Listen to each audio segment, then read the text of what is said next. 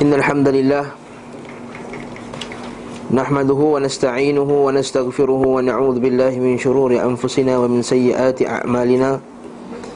من يهده الله فلا مضل له ومن يذلله فلا هادي له. وأشهد أن لا إله إلا الله وحده لا شريك له. وأشهد أن محمدا عبده ورسوله. أما بعد فإن أصدق الحديث كتاب الله.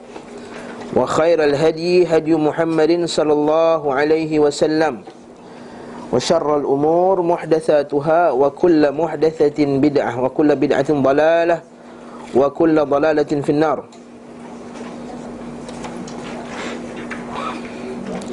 Kita sambung lagi pengajian kitab Zadul Ma'ad kita pada muka surat 35 Dan kita berhenti pada perenggan yang terakhir Rasulullah telah bersumpah dah masuk dah?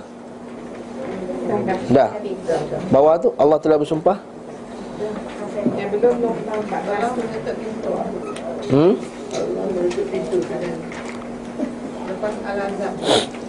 Lepas ayat Oh, okey. Nota kaki bawah tu dah baca dah? Nombor 14 tu. Okey. Nota kaki nombor 14 bawah tu. Okey. Kalau kita tengok pada perenggan yang dalam surat 35, perenggan kedua tu Rasulullah SAW telah bersumpah bahawa tidak sempurna iman salah seorang di antara kamu sehingga Rasulullah tu lebih dicintai daripada orang tuanya, anaknya dan manusia seluruhnya. Hadis riwayat Muslim. Kalau kita baca huraian dia pada nota kaki bawah tu Lepas ada riwayat Ahmad, Musnad apa semua Kemudian kita tahu semuanya dari hadis Anas bin Malik Nampak tak kat situ? Okey Diriwayatkan oleh Al-Bukhari, An-Nasai dan selain keduanya Dari Abu Hurairah radhiyallahu an. Ibnu Battal dan Qadi Iyad ha, Ibnu Battal dan Qadi Iyad Ini ulama yang datang terkemudian Beliau mensyarahkan Beliau menghuraikan makna hadis ini. Maksudnya Apakah Dia kata tidak beriman seorang kamu Sehinggalah aku ini dia lebih cintai Daripada dirinya Daripada keluarganya Dan seluruh harta-hartanya? Qadi Iyad kata Mahabbah Kecintaan terbagi kepada tiga jenis. Hmm, Kalau dia nak huraikan Kena kita ni cinta Kita cinta mak ayah kita Kita cinta semua benda eh? Jadi kata sini Mahabbah tu Kecintaan tu terbagi kepada tiga jenis Dia kata pertama Mahabbah kerana penghormatan dan keagungan seperti kecintaan kepada orang tua. Ha? Ini mahabbah dia panggil mahabbah tu ta'zim bahasa Arab panggil mahabbah tu at-ta'zim iaitu hormat cinta kerana penghormatan kepada mak ayah kita. Yang kedua, mahabbah kerana belas kasihan dan sayang. Ha? Dia panggil mahabbatu al-ishfaq atau ash, mahabbatul ishfaq bahasa Arab dia iaitu cinta kerana uh, Asyafaqah, mahabbatus syafaqah iaitu cinta sebab anak macam anak sayang kita bela dia, kita jaga dia bila kecil. Okey. Dan yang ketiga dia kata mahabbah kerana adanya persamaan dan kebaikan. Jadi kepada manusia lain. Kadang-kadang kita suka orang tu sebab dia sama dengan kita. Macam kata kalau kita duduk macam luar negara kan, kita pergi England ke pergi mana, sekali nampak muka Melayu, pakai baju Melayu, kita tiba-tiba suka orang. Tegur Assalamualaikum orang Malaysia Dia kata. Tak Filipin kata. Ha, Pakai baju Melayu kata. Ha, Ini berlaku kat, kat ayah saya tu Dekat England tu. Ha, Dekat apa Tempat beli kasut tu apa Yang murah tu. Dekat England tu. Bister Yes Bister kan? Ha, Nampak macam muka Melayu betul. Tegur Assalamualaikum Melayu Malaysia kan? Filipin. Tapi pakai baju macam Melayu apa semua. Jadi kita kata sebab apa? Ini atas dasar itulah Islam ni dia suruh kita Luaran ni pun nampak Islam. Lepas tu tak ada dalam Islam Istilah panggil kusyur. Betul ada satu Syah Al-Bani rahimahullah Dia ada satu ceramah Dia kata La kusyura fil Islam. Tidak ada ilmu kulit dalam Islam. Maksudnya semua ialah isi Setengah orang kata Yang luaran yang kita ni pakai tudung Sipan janggut Apa semua ni Hanyalah luaran dia kata Kusyur kulit Yang penting dalaman tu Tak Islam ni Dia pentingkan luaran Sebagaimana dalaman sebab itulah kalau kita tengok hadis Nabi SAW berkenaan dengan rapatkan saf. Kan Nabi kata apa? Kamu luruskan saf-saf kamu jika tidak hati kamu akan berselisih. La tusawwunna sufufakum aw la takhtalifanna qulubakum. Ha? Kamu luruskan saf kamu ataupun hati kamu ber berselisih. Dekat sini dalil bahawa luaran.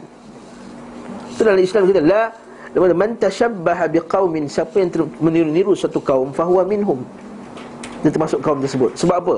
Kalau kita berpakaian macam Islam ni kan Orang, orang wanitanya pakai hijab Orang lakinya menutup aurat ha, Menyimpan janggut Apa semua ikut sunnah Nabi SAW Di sana dia menampakkan kita Kita dah awal-awal lagi dah cinta kat orang tu dah Walaupun belum kenal lagi Kita tengok orang Pergi Perancis nampak orang pakai hijab. Kita, Alhamdulillah suka tengok orang tu. Cinta tu timbul. Sebab apa? Dia kata sini Cinta persamaan dan kebaikan. Jadi dia kata dalam kitab ni Dia kata Manusia biasanya cinta sebab tiga ni. Cinta kebaikan orang tu buat baik contohnya. Kebaikan ni ada dua bahagian pula. Kebaikan ni dua bahagian. Satu dipanggil kebaikan dari segi fizikalnya. Kadang-kadang kita suka tengok orang tu Walaupun dia tak nak buat baik kat kita Tapi rupa dia elok Pakaian ni elok Kemas contohnya. Saya suka anak Haji tu. Nampak cantik comel orang ni. Kemas Bersopan santun. Itu sifat dia yang Sendiri. Dia tak pernah buat baik kat kita pun. Kebaikan yang kedua ni dipanggil kebaikan yang orang buat baik kat kita. Jadi kadang-kadang kita sayang dekat orang Sebab orang tu dia buat baik kat kita. Betul tak? Walaupun satu kebaikan Kalau kita ingat masa masukkan anak kita ke asrama Lalu susah masuk asrama Jumpa pegawai marah tu Tolonglah masukkan saya. Kalau anak dia masuk marah Masuk MRSM Lepas tu berjaya. Ha, Tengok pakcik tu lah yang dulu masukkan kau dulu marah. Ha? Sayang diingat sampai dia mati Nabi SAW dia mengumpulkan ketiga-tiga kebaikan. Pertama mahabbatut ta'zim. Kita mengagungkan Nabi SAW Yang kedua mahabbah kerana belas kasihan. Kerana kita sayang Nabi SAW belas kasihan kat dia. Dan yang ketiga ialah kerana persamaan dan kebaikan Iaitu apa kebaikan yang Nabi, Nabi tak pernah buat kat kita. Kita selalu baca ayat laqad ja'akum rasulun min anfusikum azizun alaihi ma anittum harisun alaikum bil mu'minina raufur rahim Ayat ni saja telah menjadi dalil kepada kita Menyebabkan kita kena sayang Nabi SAW Orang selalu tanya macam nak sayang Nabi? Macam mana nak sayang Nabi? Dia kena tahu apa yang Nabi dah buat dekat dia. Baru dia timbul rasa sayang. Ha? Seperti dia kata kat sini Rasulullah SAW uh, mengumpulkan semua jenis kecintaan itu Dalam kecintaan kepadanya. Adapun penafian pada sabda beliau tidak beriman Yakni penafian kesempurnaan iman Yang kita sebutkan pada kuliah lepas Bukannya menafikan iman dia terus Ya, maksudnya kalau katakanlah dia cinta dirinya lebih pada cinta Rasulullah Dia beriman di Islam lagi Tapi iman dia belum capai Mencapai iman yang yang sempurna. Bukan penafian asas keimanan Kerana sesungguhnya asas iman ada dalam diri Seorang yang tidak memiliki uh, sifat seperti di atas. Itu kaki 14 yang saya tak sempat masuk pada kuliah lepas. Kemudian dalam kitab ni pun bawa lah ayat ni Iaitu surah Al-Ahzab tadi wa ma kana lil mu'minin wa la mu'minatin idza qadha Allah wa rasuluhu rasuluhu amran an yakuna lahumul khiyaratu min amrihim. Perbincangan selepas ini satu bab yang akan datang ini semuanya sekitar perkataan al khiyarah ha. baca itu betul. Wa ma kana lil mu'minin tidak boleh bagi seorang mukmin lelaki wala mu'minatin dan mukmin wanita idza qadallahu qada membuat hukum menetapkan suatu hukum. Allah wa rasuluhu maksudnya Allah dan rasulnya menetapkan hukum. Amran sesuatu perkara urusan. Ay yakuna ada bagi mereka lahum mereka al khiyarah ha. khiyarah maksudnya apa? Pilihan. Okey nanti kita akan bincang Ibn Qayyim ni dia punya dalam di ilmu dia menguraikan bab khiyarah ni dalam bab ni dan bab nota yang ada pada puan sekarang ni yang kita bawa bagi tadi. Okey. Pilihan. Maksudnya dia kata apa? Tidak boleh bila Allah dah tetapkan sesuatu perkara kita memilih cara kita sendiri. Kalau Allah Taala telah pilih dah yang terbaik pada hari Jumaat ialah sekian-sekian kita. Hari yang terbaik dalam dunia ni pada dalam seminggu ni ialah hari Jumaat. Kan Nabi sebutkan afdal ayyam Bulan yang terbaik bulan Ah, kita bincang dalam ni. Adakah Ramadan ataupun Muharram ataupun Zulhijjah? Ha, sebab Nabi sebut Nabi kata apa? Afdalus siyam Ba'da Ramadan Siyam Siyam Muharram Seafdal-afdal Puasa lepas Puasa Ramadan Ialah puasa di bulan Muharram Bulan sekarang kita ada ni jadi mana lagi afdal? Zuhijjah Zuhijjah pula kita dah bincang kan? Satu hingga sepuluh Kejap kita akan bincang. Kat sini nak menunjukkan bahawa uh, Pemilihan perkara yang terbaik itu adalah di tangan Allah Subhanahu Taala. Bukan tangan kita. Sebab tu lagi Kalau kita faham benda ni Kita takkan cari yang bukan Nabi punya. Itu kesimpulan dia Ibn Qayyim nak jelaskan Kita takkan cari yang bukan Nabi punya petunjuk Kita takkan cari apa yang Allah Ta'ala tak pilih. Kalau Allah Ta'ala pilih itu yang terbaik Itu yang terbaik. Itu yang kita kena fahamkan dalam bab yang akan datang ni. Jadi kita sambunglah muka surat yang 36 tu. Allah Subhanahu Wa Ta'ala Menutup pintu pilihan Setelah ada perintahnya dan perintah Rasulnya. Tidak boleh bagi seorang mukmin memilih sesuatu setelah ada perintah sallallahu alaihi wasallam beliau. Bahkan jika beliau sallallahu alaihi wasallam memberi perintah, maka perintahnya adalah keharusan. Keharusan yang ingat harus fikah-fikah tu, harus maksudnya kemestian. Hmm? Jangan ingat harus, harus dalam bab fiqah maksudnya apa? Jangan silap faham perkataan harus dalam fiqah maksud dia Ha, Fiqah dalam bab fiqah, kitab fiqah. Kita kata apa hukum main bola sepak? Harus. Ah, hukum harus maksudnya buat dan tak buat tak ada dosa dan pahala di situ. Ha, itu panggil harus. Jadi jangan silap faham apa ditulis oleh penulis ni. Dia kata bahkan jika beliau sallallahu alaihi wasallam memberikan perintah maka perintahnya adalah keharusan, bukan maksudnya itu. Keharusan di sini adalah keharusan bahasa Indonesia maksudnya kemes kemestian Ini silap faham ya Sesungguhnya dia kata apa Memilih perkataan orang lain Hanya diperbolehkan bila perintah beliau Sallallahu alaihi wasallam belum jelas. Ha, Contohnya. Kita tak jelas dalam masalah tu Jadi kita ambil pendapat orang lain. Ha, Baru boleh. Okey. Apa contohnya? Nak memilih nak pakai tudung ungu ke tudung kuning pagi ni? Dalam masalah tu tak ada dalil yang jelas. Betul tak? Tak ada dalil yang kata Pakailah tudung ungu setiap kali pergi ke kelas Zadul Ma'ad. Tak ada kan?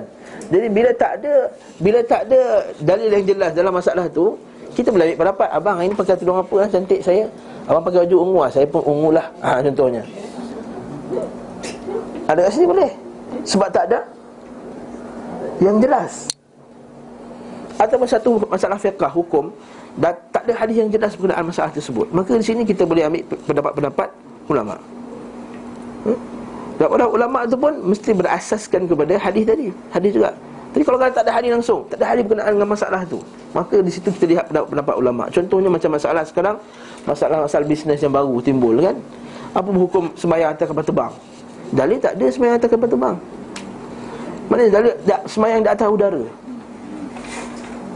Kitab fiqah dulu ada orang tanya Syekh macam manakah Solat di atas udara? Ada syekh kata jangan tanya Benda tak jadi lagi jangan tanya ha, Sebab tu tak keluar kitab fiqah masalah tu.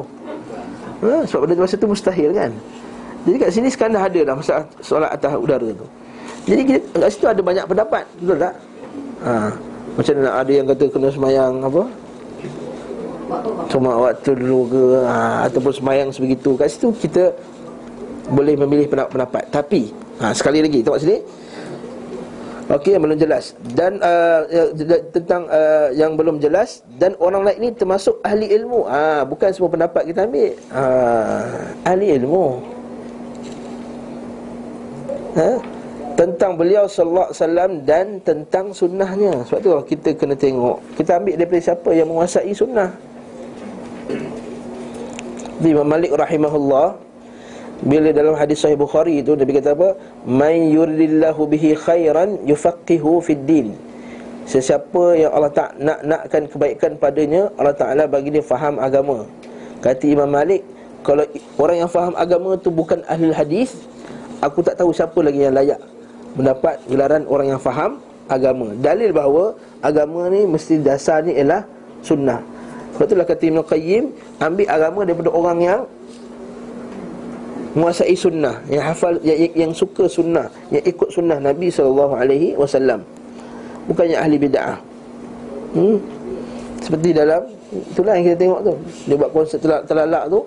Lepas tu sebelum start tu dia, dia bagi tahu dah. Majlis kita ni memang tak sunnah. Dia kata awak dah declare lah. Nabi tak buat. Sahabat-sahabat pun tak buat. Tapi sunnah. Eh mana datang? Dia kata Nabi tak buat sahabat tak buat tapi sunat ha, Wallahu a'lam mana dapat hukum tersebut.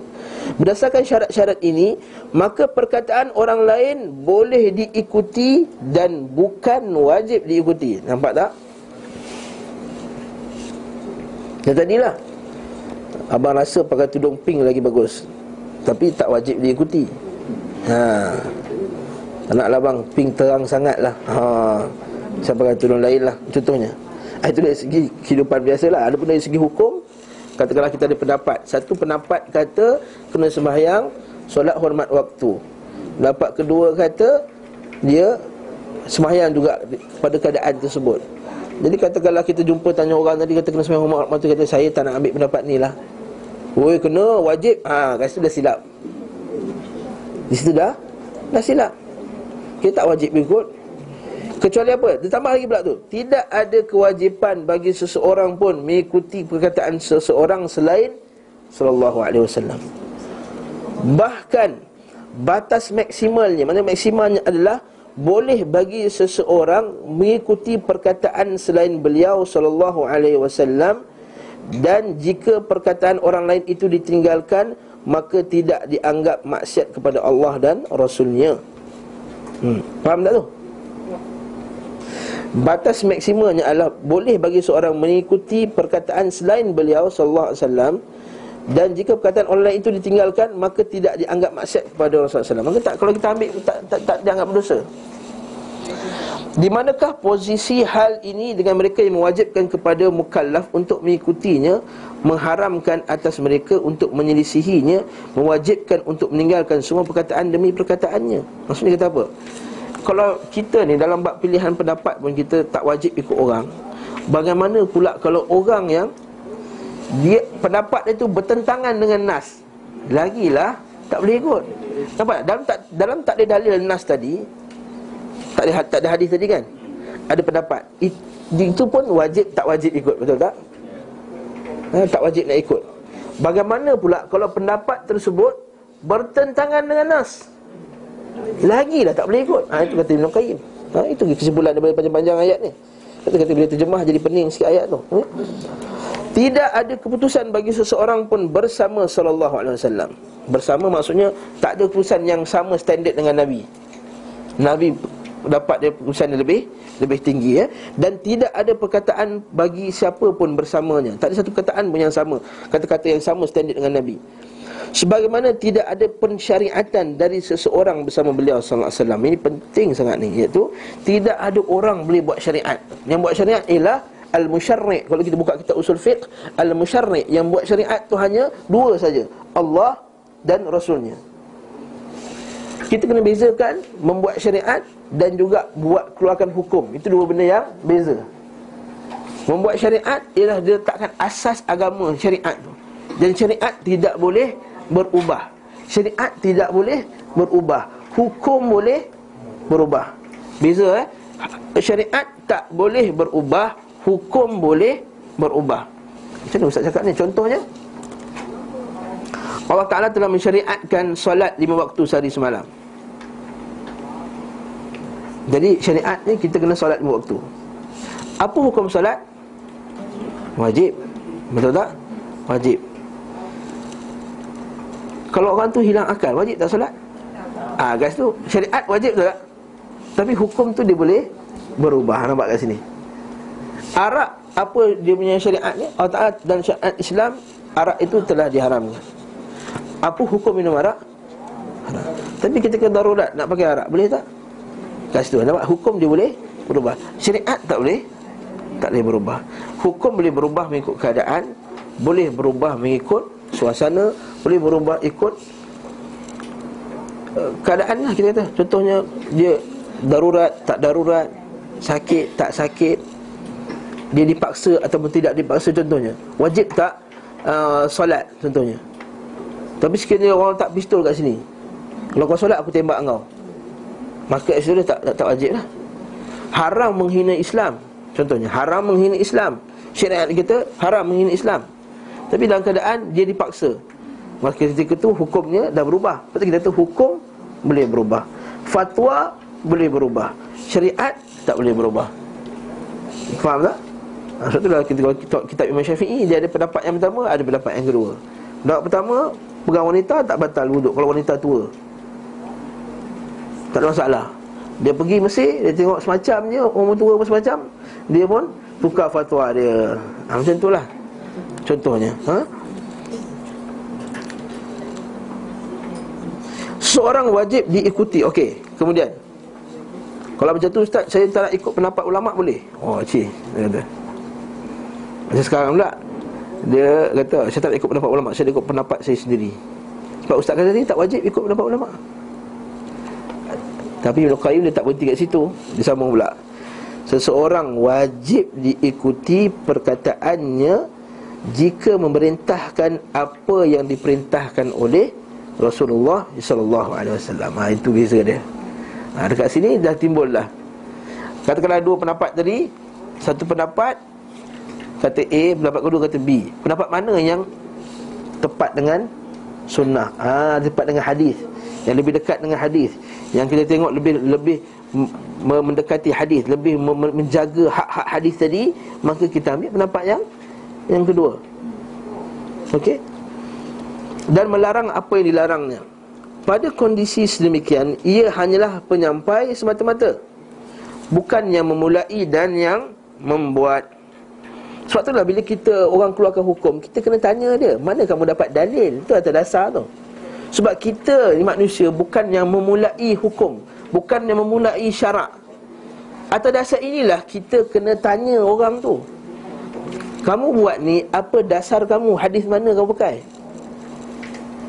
Sebab dalam akidah kita ni Kita bukan masyarakat Kita bukan pembuat syariat. Oleh itu, bila kita tak buat syariat Kita kena ikut syariat Nabi. Bila ikut syariat Nabi, kita kena ada dasarnya. Apa dasarnya, itu yang kita tanya dia tu. Apa dalilnya Ustaz?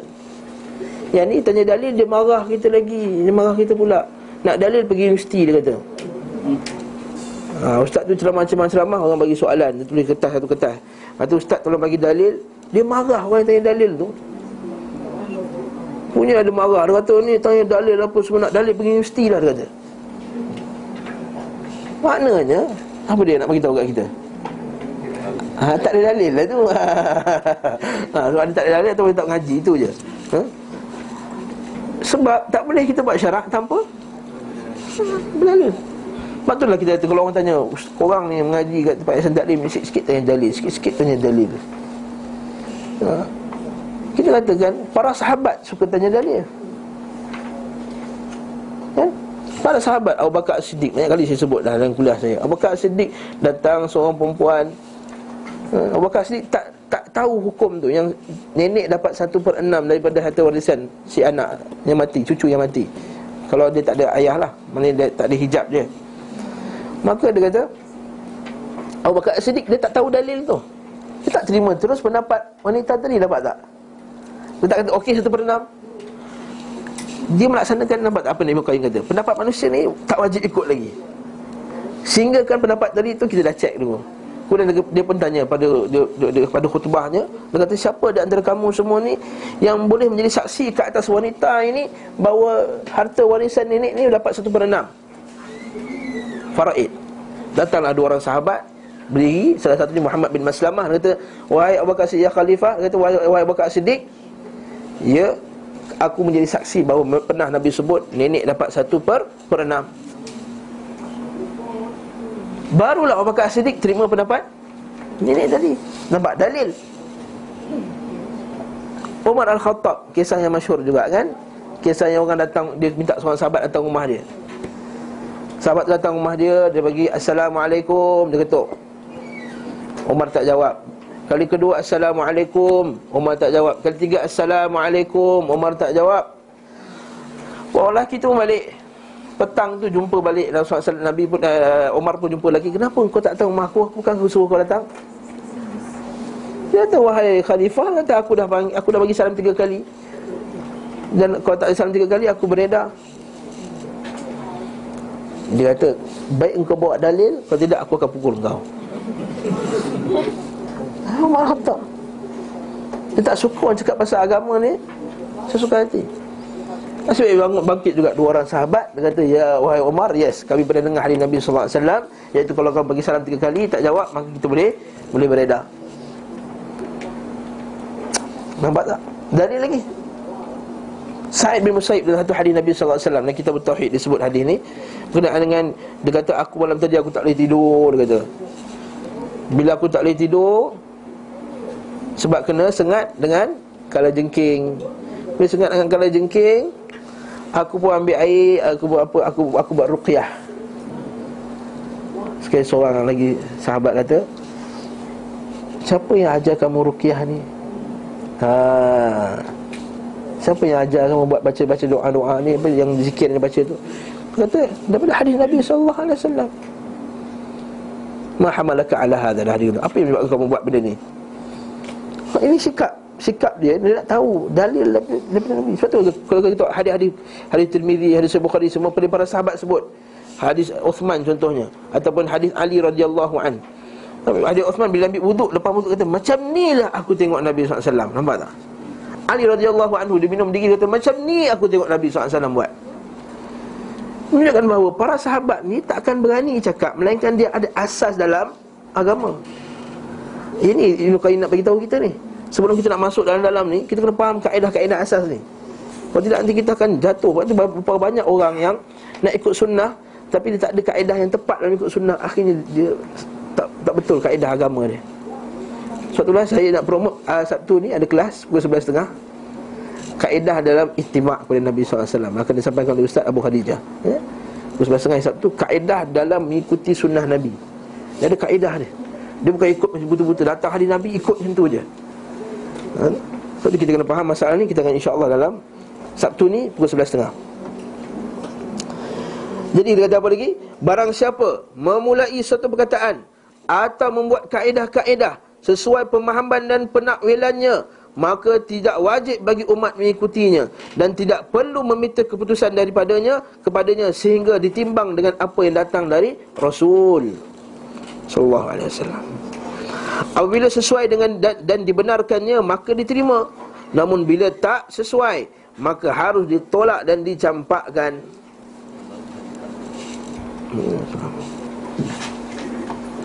Jika tidak ditemukan kejelasan antara kedua perkara Maka perkataan ini dinyatakan mauquf Ditangguhkan pengamalannya hingga ada kejelasan Kata penterjemah Maksudnya Kalau tak ada dalam masalah tu tak ada dalil, tak ada jelas. Duduk pendapat. Masa kat sini kita kata mauquf Kita KIV dulu.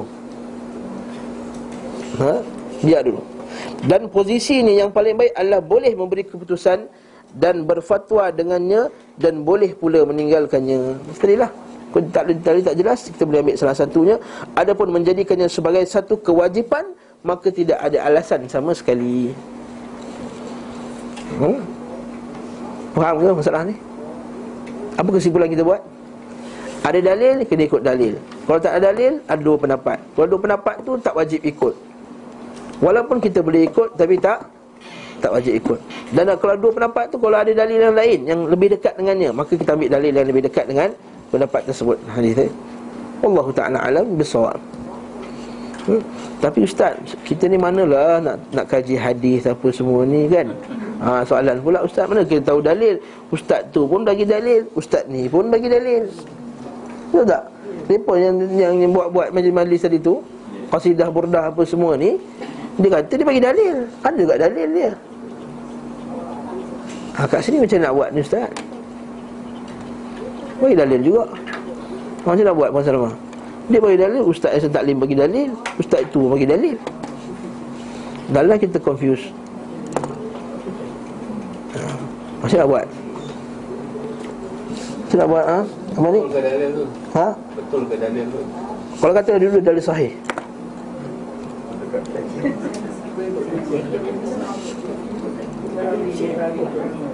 Perawi Cik Perawi Masya Allah Kita lah tak tahu perawi ya Cik Perawi. Lagilah. Perawi pun tak tahu apa benda. Ha? Ha? Macam mana Ustaz? Macam mana Ustaz nak buat ni Ustaz? Dia pun bagi dalil Ustaz Kata. Ha. Cuma dia sebut uh, dalam hadis saja Ustaz. Perawi lah dia. Tak ada katakanlah betul dia sebut Nasir Bukhari. Hadis tu buka-buka Memang Nasir Bukhari. Ha. Bolehlah ikut maksudnya Ha, kalau macam tu memang sesat lah. Oh okey. Sebab tu kita kata Dia ada kaedah dia. Bukan semua dalil tu kita ambil. Ambil begitu je. Ha. Sebab tu kata ulama Dalam ikut hari Nabi ni Dia kena kaedah ikut hari Nabi. Kaedah dia tu. Apa kaedah dari Sabtu ni datang pukul 11.30? Ah, okey. Ah, kaedah dia pertama ada cek hadis sahih, betul. Yang kedua, kita kena kumpulkan semua nas dalil letak dalam satu bab baru kita faham. Masa kumpul Sebab tu kita bukan kita kumpulkan. Sebab tu kita kena tanya ulama lain. Kata ada tak hadis-hadis lain berkenaan dengan masalah ni? Contoh kalau ada kita jumpa satu hadis Innamal ma'u minal ma' Sebenarnya mandi wajib jika keluar air mani Dia jumpa hadis. Hadis sahih Bukhari. Macam apa? Ha, habis tu lepas ni macam mana Macam mana pun dengan suami isteri Selagi tak keluar air mani Jadi. Tak payah tak perlu Mandi wajib. Contoh kita kena kumpulkan hadiah lain dalam masalah bab tu. Ada hadiah lain? Sahih. Itu bukan bab pun Nabi kata Iza, iza uh, seorang bila seorang lelaki itu Baina juhadihal al arba uh, Baina syu'abihal arba Thumma jahadaha Fa wajib, wajib, wajib al ghasb dia seorang lelaki di, di antara empat anggota uh, anggota organ apa badan seorang wanita itu kemudian dia dia berusahakannya mengusahakannya maka hendaklah dia mandi wajib dalam hadis tak sebut mana ni? Jadi kata bila berlakunya jimat tadi Maka dah wajib walaupun tak keluar air Air mana? Sebab kita kena kumpulkan bab satu bab Macam kita kata minum ligi contohnya Kan? Ambil satu hadis dia Ustaz kata Siapa minum ligi kena muntahkan balik airnya. Betul hadis saya Muslim. Tapi kita kena bertanya Ustaz ada tak hadis-hadis lain berkenaan dengan bab ni? Kita kumpulkan Oh ya ada pun Nabi bilang minum lagi. Dalil bahawa Minum lagi ni hukumnya Makruh bukan haram. Sebab tu kita kena kedua kena kumpulkan nas.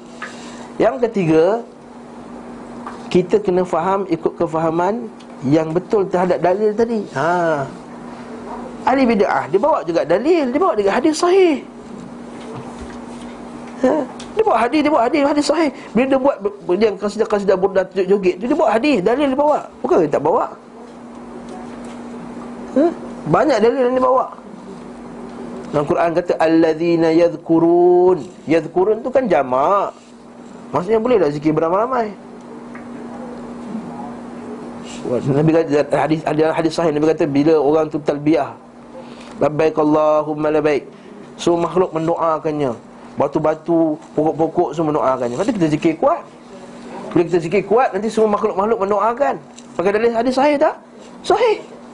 Bila azan Nabi kata seorang lelaki tu Ya Rasulullah aku duduk dekat lembah-lembah Aku bela kambing aku. Kalau aku solat macam mana? Perlu tak aku azan. Nabi kata azan lah kalau kau azan Semua jin-jin semua akan Doakan kau semua. Jin-jin Islam apa semua ha, Itu kita zikir kuat. Allah Subhanallah Zikir tu. Sebab kita nak Jin doakan Ha, ya pula Ustaz. Ha, Macam nak buat Betul juga tu Ustaz. Dalil Dalil Dalil. Ha, dalil lah tu. Bukan dalil, dalil lah tu hadis. Ha, sekali lagi itu betul ke para sahabat faham macam tu? Betul ke Imam Syafi'i faham macam tu dalilnya? Kau pakai dalil tu kau copy paste kat sini. Dalil talbiyah haji kau copy paste dekat zikir. Dalil azan kau copy paste dekat zikir. Kalau lepas ni sembahyang pun kita semua kita baca kuat. Baca belahan. Kan kita solat, semua baca kuat. Subhana rabbiyal azim wa bihamdi Subhana rabbiyal azim wa bihamdi Asal kau terjerit ni macam mana macam mana? Bukan ke malaikat mendoakan? Ha, itu kita kata ha, Dalam masalah ni Tiga benda tu. Sebab tu Ustaz Ali ada ajar dalam kelas ni Rabu. Okay? Dia sebut Kaedah ni kita kena faham. Kaedah ni akan dihuraikan lebih lanjut lagi Lebih mendetail lagi Dalam kuliah hari Sabtu ni. Dan juga Dalam kuliah Ustaz Ali juga Hari Rabu. Tapi dah habis dah kitab tu. Tata cara Mengambil ilmu Dan pendalilan. Itu penting. Jadi kat sini kita patah baliklah Ya betul. Mungkin dia pakai hadis sahih juga. Tapi cara faham tadi Kena faham. Itu Ibn Qayyim kata Tidak ada nikmat yang paling besar Yang Allah Ta'ala beri kepada seorang manusia lelaki itu Apabila dia tahu hadis yang sahih Dan Kefahaman dia Kefahaman yang sahih. Hmm. Nampak tak? Banyak orang pakai dalil tadi Alladzina yadhkurun. Kurun. Bahasa Arab Yadhkuruna. Maksudnya ramai kan? Maksudnya boleh Zikir ramai. Ha, Itu Sa'ali jawab balik. Dalam Quran kata Nisa'ukum harthul lakum. Wanita-wanita kamu adalah ladang-ladang bagi kamu. Faktu Faktu tu arahan kepada orang ramai. Maka datangilah ladang-ladang kamu. Seperti suka, sesuka hati kamu. Faktu tu lafaz jamak tak? Jamak Habis itu maksudnya? Adakah kita berjimat beramai-ramai? Oh, ni. Tak kan? Maksudnya ramai Maksudnya kamu semua ni Berzikirlah. Ha, Macam tu. Fadhkurullaha Zikran kathira Wasabbihuhu Bukratan wa asila. Tak lagi sebut dalam Quran. Fadhkuru Fadhkuru ramai. Ingatlah Allah. Arahan tu ramai. Sebab Allah Ta'ala nak bagi tahu Kepada orang yang Ramai. Bukan maksud dia Beramai-ramailah kamu berzikir. Beza dua benda tu. Kalau kamu pakai dalil tu Aku akan pakai dalil tu nanti Buat Berjimat beramai-ramai nanti. Faktu harsakum. Datangilah. Ramai juga tu. Isi-isi kamu. Hai, masalah tu. Ha, tu, satu kata dalil dia sahih. Quran tak dalil dia? Quran dalil dia. Bukan kata tak pakai Quran. Tapi pendalilan yang sahih. Okey. Faham tak ni? Ha, faham dah tu InsyaAllah Bila faham ni tak tak buat bid'ah lagi dah insyaAllah hmm? Ha, dah tawaf orang ramai dah. Ya orang ramai tu. Eh, pelik lah pula. Ha, pelik lah mana boleh Okey, okay, maksud ikhtiar Okey, maksud ikhtiar lah. Tadi kan kita baca pat- patah balik pada ayat tadi Kita kata ma, uh, Tidak boleh bagi mereka ada ikhtiar Pemilihan Selanjutnya sesungguhnya Allah Subhanahu wa taala menyendiri maksudnya munfarid maksudnya dia esa dalam hal penciptaan. Dari pemilihan di antara makhluk-makhluk. Maksudnya Allah Taala yang pilih betul tak? Siapa yang pilih hidung kat sini? Allah Ta'ala. Tak ada siapa yang boleh pilih hidung dia Masa lahir Dia beritahu doktor Macam mana doktor tolong buatkan Hidung kat sini ke kat sini Tak ada Maksudnya ini penciptaan tak? Jadi Allah Ta'ala dia munfarid Dan dalam pemilihan. Allah Ta'ala pilih dah bagi kita macam ni Tubuh badan kita. Beginilah cara kita minum. Minum kat atas ni keluar kat bawah. Tak ada nak buat terbalik ke apa ke Keluar kat sini senang sikit Ustaz. Keluar kat jari ke macam ni. Tak ada. Sebab Allah Ta'ala telah memilih Bagi kita. Ini salah satu rububiah Allah. Rubiah ni Allah Ta'ala menciptakan, memilih, mentadbir Itu hak Allah SWT Itu Allah Ta'ala sebut dalam Quran Wa rabbuka yakhluku ma yasha'u wa yakhtar Dan Rabb kamu menciptakan apa yang dia kehendaki Dan dia ikhtiar Dan ikhtiar Okey, apa kata Ibn Qayyim? Kata ikhtiar di sini bukan iradah Berkehendak Seperti yang diduga oleh para ahli kalam Ahli kalam ni maksudnya apa? Ha? Bukan tulis Kalam tu masuk Melayu Kalam ni apa? Ha, Dato' Zuhara? Hei, bukan Memanglah kalam dari segi makna secara zahirnya kata-kata Puan Masila ahli kalam siapa? Puan Masila?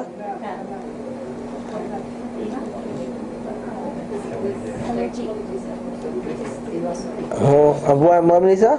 Anak, anak Ustaz Ustaz Ridwan?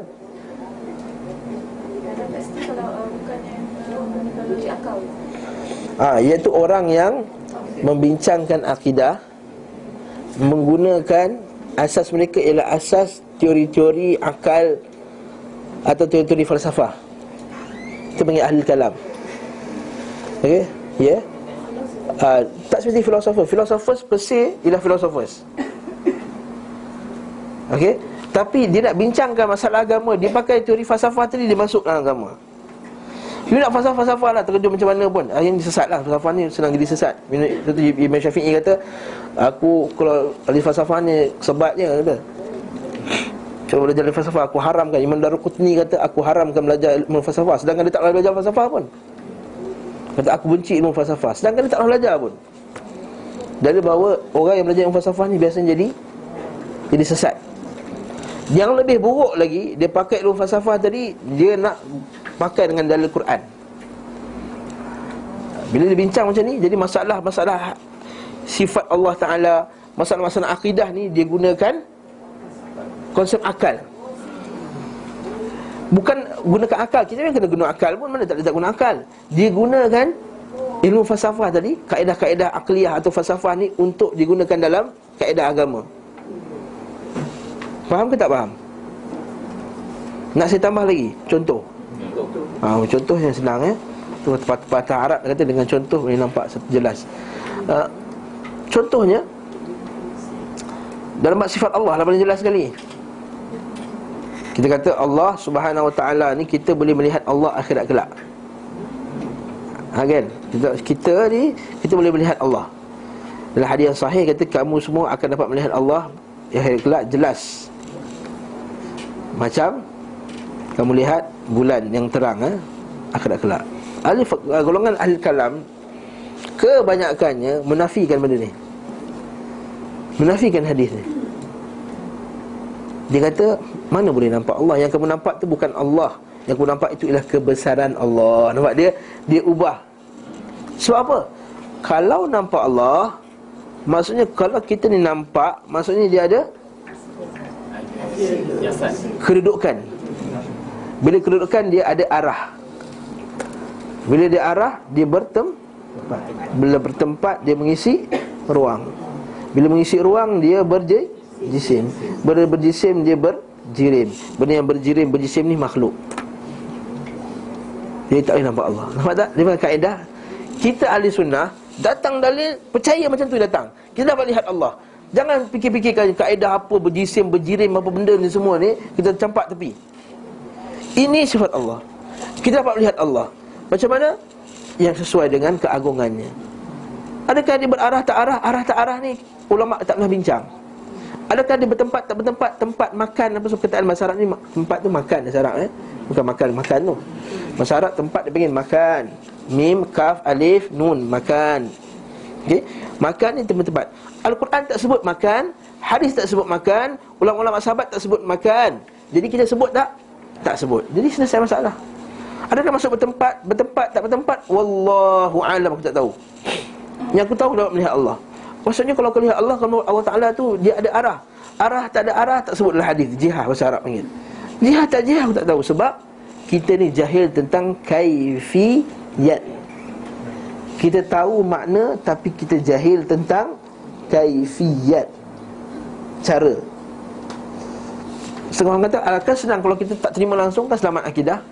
Tak boleh pula. Kita telah menolak Hadis itu pula. Macam kata kalau kita kata Allah Ta'ala mendengar. Kita mendengar tak? Jadi kenapa kamu kata Allah Ta'ala mendengar? Kamu dah samakan makhluk dengan Allah. Dia kata eh tak. Pendengaran kita tak sama dengan pendengaran Allah. Habis itu sama juga Pelihatan kita kepada Allah Tak sama macam pelihatan kita kepada cawan Bekeh-bekeh ni semua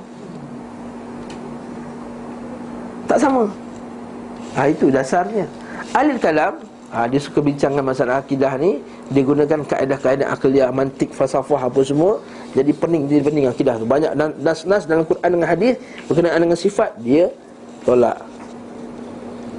Bahkan Mu'tazilah yang ekstrim Mu'tazilah yang ekstrim Contohnya apa Dia tolak adanya ada jin pun dia tolak. Malaikat pun dia tolak. Ha?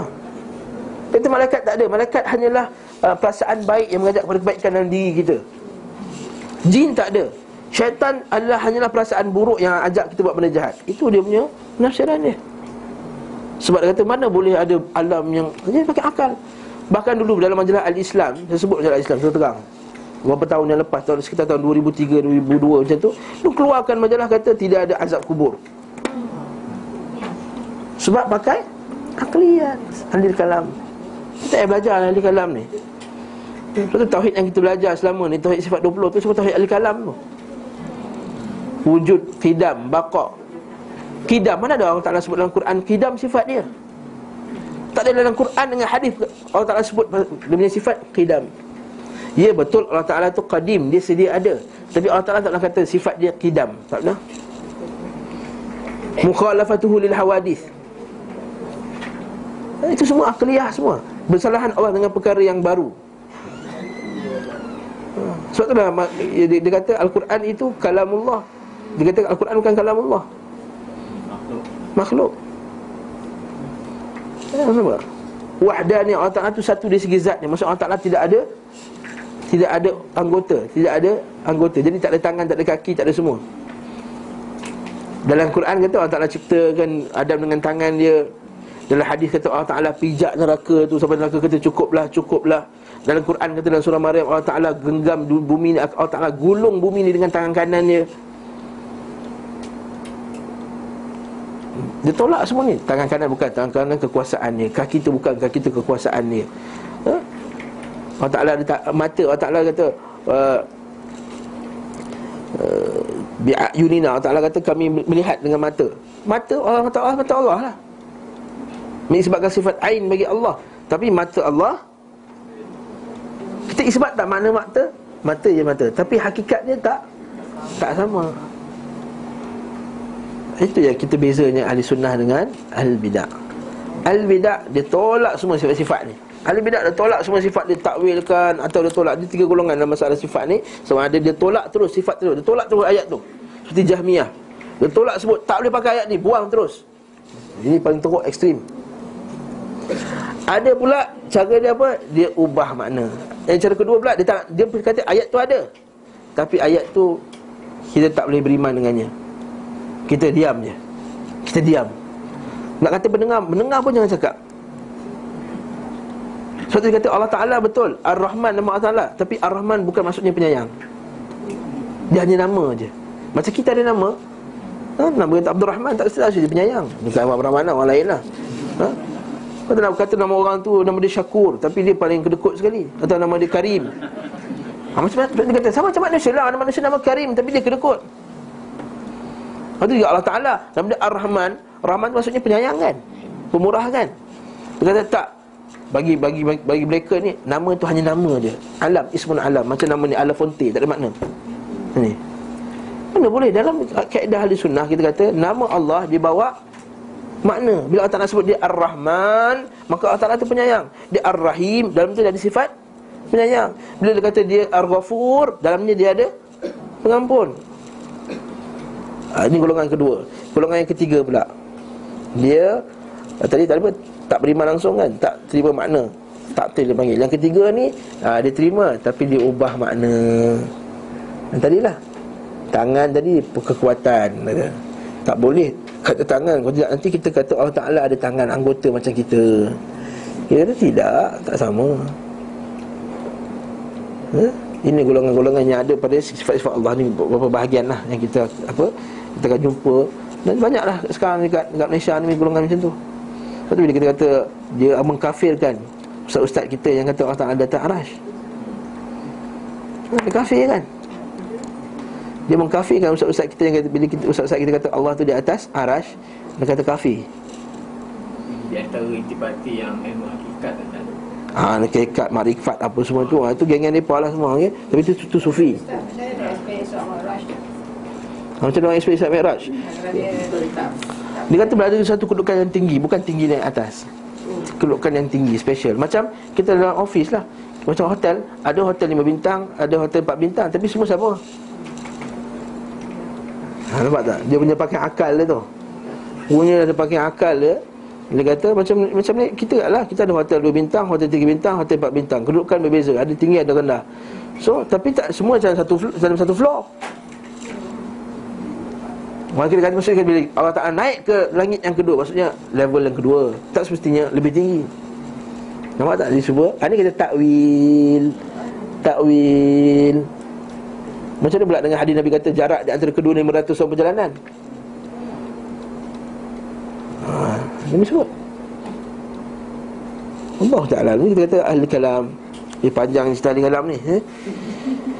Iaitu dialah pelaku yang berikhtiar Allah Subhanahu Wa Taala memang demikian. Maksudnya Allah Taala memang ada kehendak. Okey. Kat sini kata ahli kalam faham perkataan ikhtiar tu tadi kehendak. Ha, ini kesimpulan daripada perenggan ni. Ahli kalam kata perkataan ikhtiar tu ialah kehendak. Okey. Kata Ibn Qayyim memanglah Allah Taala berkehendak. Betul? Allah yaf'alu ma yasha. Allah Taala buat apa yang dia nak. Wallahu ala kulli syai'in qadir. Allah Ta'ala setiap perkara yang dia nak dia dia boleh lakukan. Masya Allahu fa'al wa ma lam yasha' lam yakun. Apa yang Allah Ta'ala nak berlaku, apa yang Allah Ta'ala tak nak tak berlaku. Itu maksudnya iradah betul tak? Kehendak. Akan tetapi maksud ikhtiar di sini dalam ayat di atas ni bukan bukan makna tersebut. Mana ikhtiar seperti di atas masuk dalam cakupan firman Allah mencipta apa yang dia kehendaki iaitu kehendak tu memang ada dalam Quran menciptakan apa yang dia kehendaki. Sebab dia Subhanahu Wa Taala tidak menciptakan kecuali atas kebebasannya untuk berbuat. Maksudnya apa ni? Maksud Allah Ta'ala bebas nak buat apa Allah Ta'ala bukan macam kita Kadang-kadang kita buat sebab terpaksa Betul tak? Ha, kita kadang buat terpaksa Sebab apa kamu buat ni? Terpaksa Nanti kan tak, tak dapat gaji Tak dapat makan Tak dapat ini Tak dapat itu Allah Ta'ala bukan macam tu Kita tak boleh memaksa Allah Ta'ala ha, Allah Ta'ala buat bukan di atas Paksaan manusia. Bukan atas pressure daripada orang lain. Tak, dia buat apa yang dia nak. Ya betul? Masuk pula dalam cakupan firmannya Apa yang dia kehendaki Iaitu kerana kehendak merupakan kebebasan. Itu kita kata Allah Ta'ala Kebebasan dia mutlak. Kehendak dia mutlak. Kita berkehendak juga Tapi kehendak kita terbatas betul tak? Nak makan aiskrim. Pergi kedai, kedai tutup. Nampak? Betul tak? Biasa tak macam tu? Biasa makan cendol Buka tutup kedai cendol Tak ada tak, tak jual lah. Nampak tak?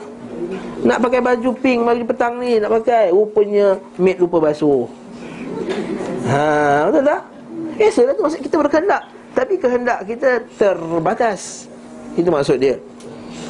Adapun Yang dimaksud ikhtiar pada ayat di atas Adalah memilih Dan mengkhususkan. Yang ni kita nak Ini point dia Maksudnya Allah Ta'ala dicipta alam tapi dan dia yang memilih di antara alam-alam ni mana yang terbaik, mana yang afdal, mana yang kurang afdal, mana yang lebih baik dari segi eh, dalam makhluk dia. Ada makanan, ada sayuran terbaik dari segi vitamin C Ada sayuran terbaik dari segi vitamin D Ada makanan baik dari vitamin E Nampak tak? Lepas tu kita pakai macam-macam Sekejap sapu vitamin E Itu sapu apa pula? Tahu vitamin D Sapu apa pula? Macam-macam kita buat. Sebab Allah Ta'ala telah yakhtar. Dia memilih dari makhluk dia Apa yang nak bagi kelebihan pada setiap Makhluk tersebut. Itu termasuk rububiah Allah Subhanahu Taala.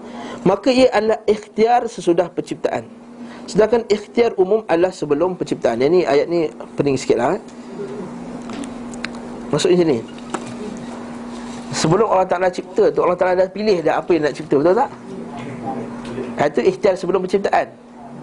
Dalam banyak-banyak roh tu dalam banyak-banyak alam roh tu yang mana menjadi manusia? Pilihan Allah tak? Pilihan okey deh. Kemudian dah terpilih dah jadi pula manusia. Dan antara manusia banyak-banyak ni mana manusia yang paling baik? Pilihan Allah juga kan? Jadi dia kata pemilihan sebelum kejadian dan pemilihan lepas lepas kejadian. Hai. Berat dah, dah berat dah Ustaz eh, kitab ni. Ya? Tak apa sabar, kejap lagi dia ringan lah. Ni bab nombor ni dia, berat ha, Lepas bab pertama kan, bab nama Nabi. Ya, Tu ringan lah tu eh? Sedangkan yang pertama adalah ikhtiar kebebasan memilih untuk mencipta. Pendapat paling benar di antara kedua pendapat adalah Hendaknya bacaan diberhentikan secara sempurna pada lafaz wayakhtar Ini bahasa Arab lah.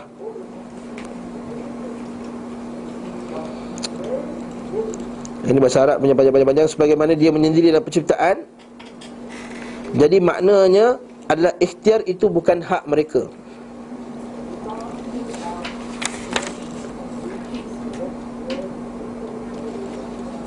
Okay. Maksudnya Ikhtiar tu Memilih ini bukan hak manusia.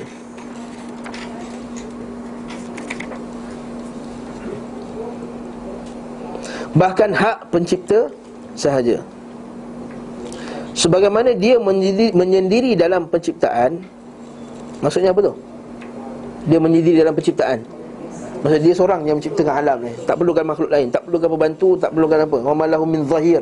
Dalam Quran kata Wa malahum min zahir. Dia tidak ada zahir Pembantu pun tak ada. Partner pun syarik pun tak ada Zahir pun tak ada. Nampak? Maka dia menyendiri pula dalam hal memilih di antara ciptaan.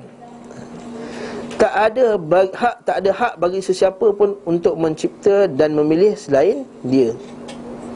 Kerana Allah Subhanahu Wa Taala telah mengetahui letak-letak pilihannya. Mana tempat-tempat dia nak pilih? Tempat-tempat keradaan ini nak masuk bab yang kita nak ni. Iaitu Allah Ta'ala pilih mana tempat yang afdal Mana tempat yang dia redha Mana tempat yang dia tak redha Ada apa yang layak dipilih dan tidak layak dipilih Mana yang layak kita buat Lembu nak korban Bukan semua lembu kita ambil betul tak? Ambil lembu kena umur 2 tahun Cukup 2 tahun apa semua Tak cacat Dia tanduk dia tak pecah apa semua Ekor dia sempurna Maksudnya siapa yang pilih tu? Allah Nah, kita bukan kata saya nak lembu yang paling uh, emas lah apa warna apa semua. Bukan bilang itu Allah Taala pilih. Eh, tidak dengan semua benda lah benda pun. Makanannya. Makanan kenapa kita pilih makanan yang halal tayyibah kita kata? Ada binatang yang boleh makan, tak boleh makan. Ini pilihan Allah. Sebab itulah rububiyah Allah ni. Kita bukan hanya kata Allah Ta'ala mencipta dan apa semua ni tak. Dalam bab syariatnya apa Allah Ta'ala telah buat kat kita? Tu Hukum tu Allah Rububiyah Allah Ta'ala juga. Iaitu dia yang layak memilih yang terbaik untuk kita Sebab itulah kalau sebab itulah kita kata Orang yang tak ikut perintah Allah ni Maksudnya dia ada cacat pada rububiyah pada Allah Ta'ala Iman kepada rububiyah tadi sebab kalau dia percaya Allah Ta'ala pilih alam ni Dia kena percaya juga Allah Ta'ala telah memilih yang terbaik untuk kita Allah Ta'ala telah pilih kita untuk solat Allah Ta'ala telah pilih solat untuk kita Telah pilih puasa untuk kita Telah pilih zakat untuk kita Untuk kebaikan kita juga Ni faham tak ni? Ha ini kita nak masalah kita. Bantahan bagi mengatakan bahawa lafaz mak kedudukan sebagai mausul yang ini kita lompatlah eh. Ini dari segi bahasa Arab. Bahasa cerita pun mungkin separuh tak faham. Hmm? Kita masuk yang ketiga terus. Poin yang ketiga. Ketiga. Bahawa Allah Subhanahu Wa Taala mengisahkan orang-orang kafir tentang usulan mereka untuk memilih. Itu orang musyrikin ni dia nak pilih Dan kehendak mereka agar hak ikhtiar memilih itu ada pada mereka Pilih apa ni? Dia kata Kenapa tak turunkan Rasul daripada golongan ini? Kenapa tak turunkan Al-Quran tu dengan kertas? Kenapa tak bagi kita Nabi di kalangan malaikat? Nampak tak? Dia nak pilih dia sendiri pula Ha, yang ni Allah yang Allah Taala nafikan dalam Al-Quran eh? Lalu Allah Taala menafikan hal itu dari mereka seraya menjelaskan keesaannya dalam hal memilih.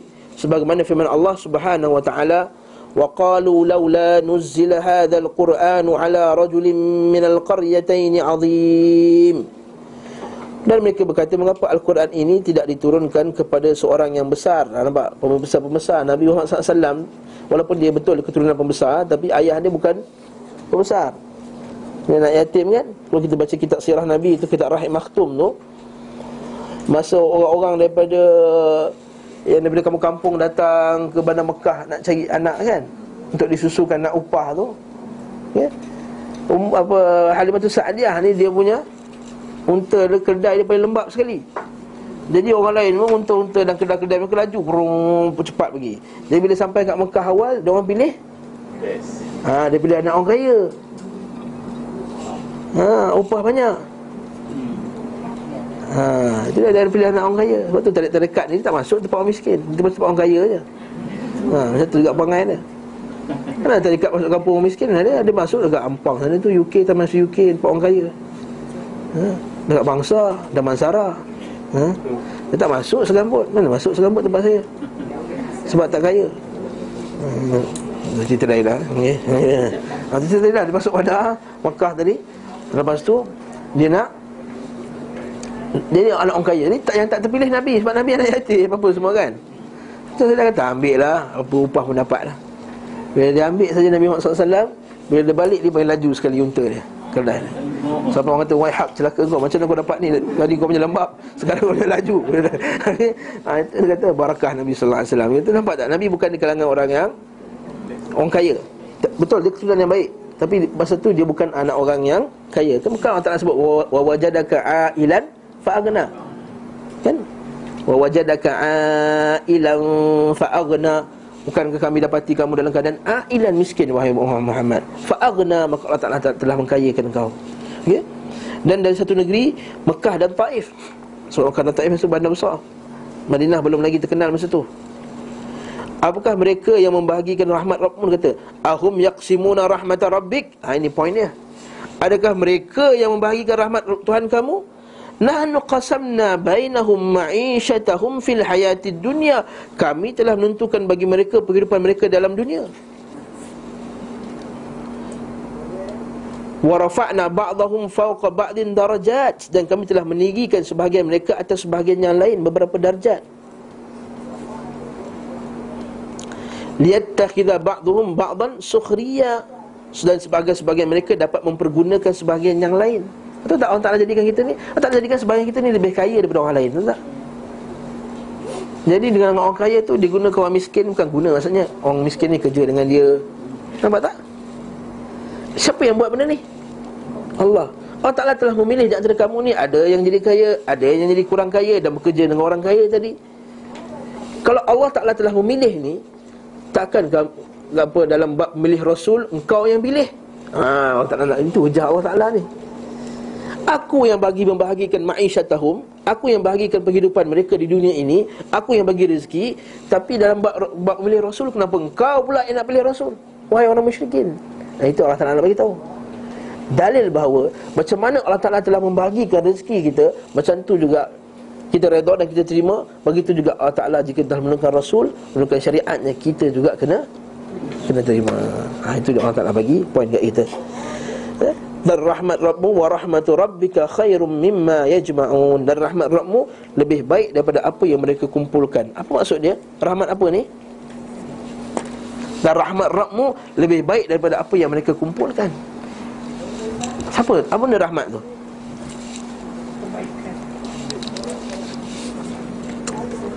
Siapa? Rahmat Rabbi ialah Rasul sallallahu alaihi wasallam. Quran dan Rasul. Mana Quran wahyu ini wahyu itu lebih baik daripada apa yang mereka kumpulkan daripada harta dunia ini. Ini sama macam ayat Allah SWT Kul bifadlillahi wa birahmatihi fabidzalika falyafrahu wa khairu mimma yajma'un. Ada ayat dalam Quran Allah Taala sebut dengan rahmat Allah dan dengan kelebihan yang Allah Taala bagi kepada kamu ini Maka dengan itu lebih layak kamu bergembira dengannya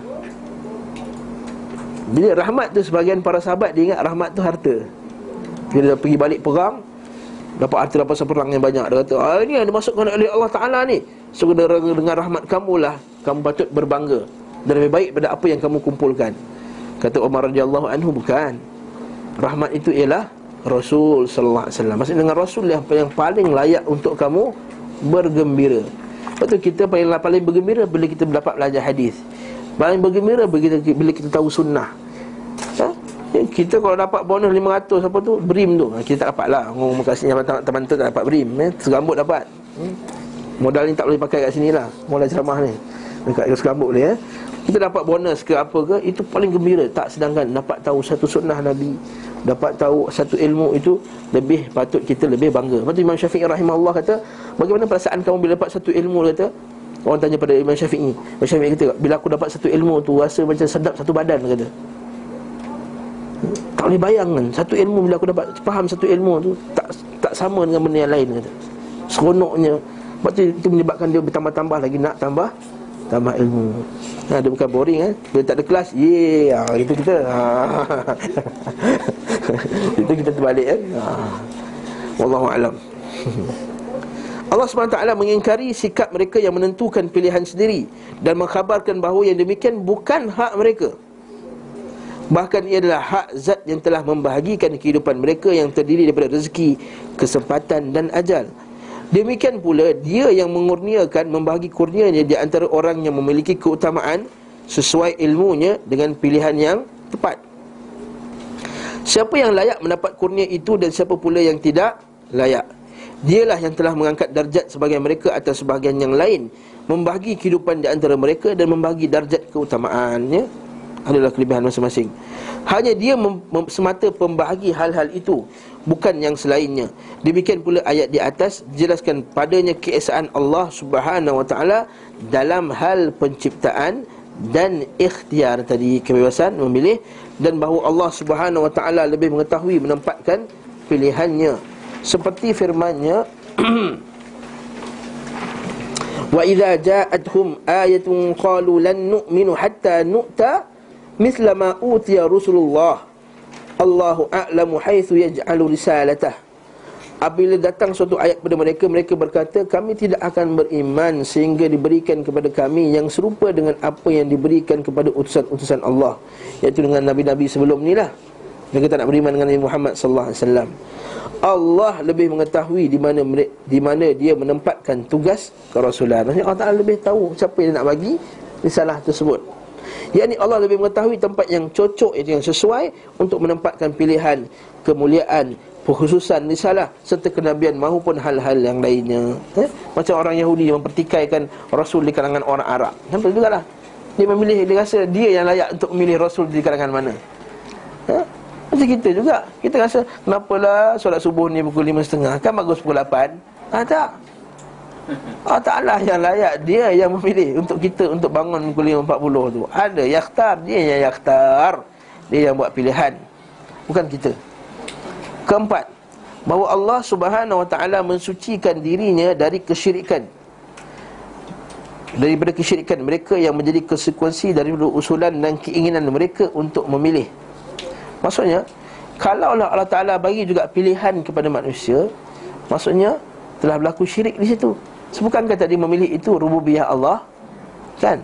Sifat Allah dia munfarid, dia yang layak untuk memilih. Bagaimana pula dia mencipta dan apa semua kemudian memilih juga diberi kepada makhluknya kat sini sama juga kata Allah Ta'ala sebut makana lahumul khiyarah sekali-kali tidak ada pilihan bagi mereka subhanallah wa ta'ala amma yushrikun maha suci Allah dan maha tinggi daripada apa yang mereka telah persekutukan nampak Allah Ta'ala kata kalau mereka tu ada mereka ni nak memilih juga maka mereka telah melakukan syirik kepada Allah Subhanahu wa taala. Padahal kesyirikan mereka tidak berkonsekuensi menetapkan penciptaan yang lain. Betul, dia tak kata ada pencipta yang lain. Dia tak kata uh, selain daripada Allah ada pencipta. Tidak, orang musyrikin kan? Orang musyrikin bila ditanya, siapa yang menciptakan langit apa semua, dia akan kata, Allah yang kita makruf dalam Quran. Banyak kali sebutkan wala in sa'altahum man khalaqa samawati wal ard la yaquluna Allah. Kalau ditanya kepada mereka siapa yang menciptakan langit dan bumi mereka akan katakan Allah. Jadi kat situ dia sama dengan kita. Tapi dalam hal memilih Apa yang patut diikut Apa yang tak patut diikut tu Mereka rasa mereka lebih layak. Lalu Allah Ta'ala gelar mereka dengan Syirik.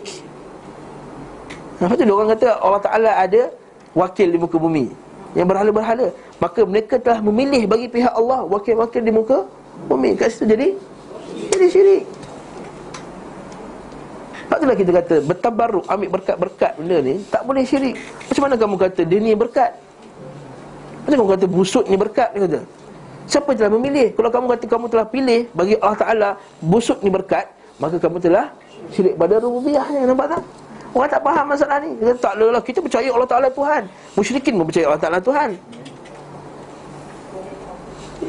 Poin ni orang tak faham. Dia kata Kalau mana ada syirik ustaz Kita still lagi believe in Allah Kita still lagi solat. Eh tak Kena musyrikin pun pergi haji. Lebih hebat kau tak pergi haji lagi Musyrikin pernah pergi haji dah. Ha. Tapi nampak Dalam dia memilih Benda ni berkat Benda ni tak berkat Sebabkan mereka berlaku Syirik Allah Ta'ala gelap mereka Syirik keempat Poin yang keempat ni. Yang kelima bahawa hal ini serupa dengan firman Allah. Hal ini serupa dengan firman Allah.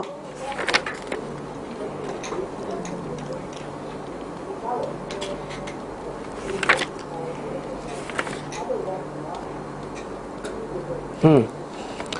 Dalam surah Al-Hajj tu Sesungguhnya Segala yang kamu seru selain Allah Nampak seru selain Allah Berhala, Tok Syekh, Guru, Habib apa ke seumpamanya?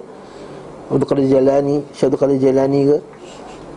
Sekali yang kamu seru selain Allah Sekali-kali tidak dapat menciptakan seekor lalat pun.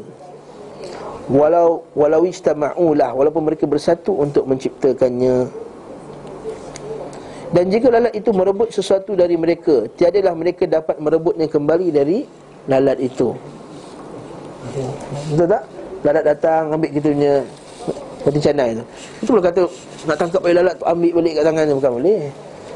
Nak bunuh dia pun tangkap dia pun susah. Ya?